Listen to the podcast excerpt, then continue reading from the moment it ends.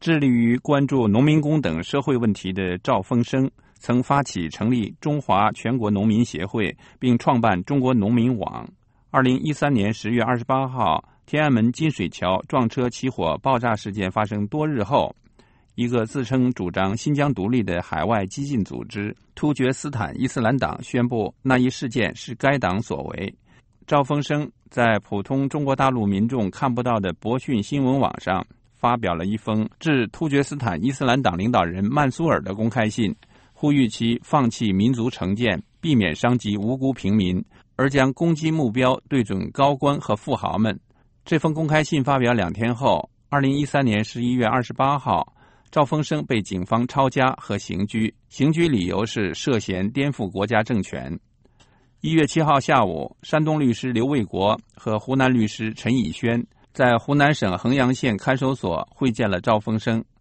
刘卫国律师对美国之音表示，赵丰生在会见时的精神状态还好，并表示没有受到警方刑讯逼供之类的严酷对待，但他始终不认为他的言行违法，对自己遭受拘押和逮捕难以接受。刘卫国说：“因为这个案件自始至终，我们认为都是一个政治案件的，不是一个法治问题。因为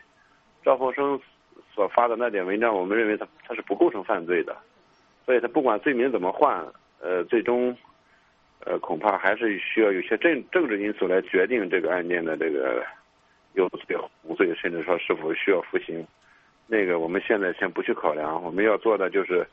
在法律上给赵洪生提供必要的帮助。这位刑事案件辩护律师指出，赵风生发表的那封公开信表达了他个人的一些观点和意见。充其量是过激言论或者不妥当言论，不构成违法。赵风生在那封致突厥斯坦伊斯兰党领导人的公开信中表示，为了促使他所说的中共暴政提前垮台，建议攻击目标不如改为中南海或者各地的省委省政府，这样针对性更强、更具体的目标可以获得大陆国内底层民众的赞同。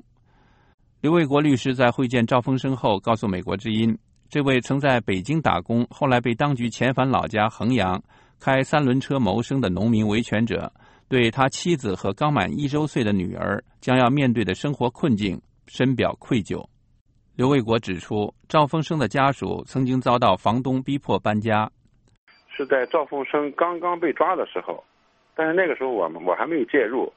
呃，前期的陈宇先律师可能和另外一个律师呢。去跟房东或者是警方交涉过，具体情况不明白，不清楚。但是经过交涉以后，房东就没有再逼着他搬家了。赵凤生的妻子全海燕通过电话对美国之音表示，律师去会见的时候，她也抱着孩子一起到看守所，但是她不能进去见丈夫，只能在外面等着。他表示，他感激许多网友的支持和捐助，目前他们母女均安。赵风生关到里面这一个多月来吧，我跟我小孩都挺好的，就是有很多网友朋友都很关心我们，都他们都很支持我们，也支持赵风生，这个我 谢谢他们。二零一三年，路透社表示，并不清楚二零零二年被美国定为恐怖组织的东突厥斯坦伊斯兰运动是否跟据称是曼苏尔领导的突厥斯坦伊斯兰党有关联。突厥斯坦伊斯兰党这个神秘组织也曾宣称对2011年7月发生在中国新疆的一系列暴力袭击事件负责，这些事件造成至少数十人丧生。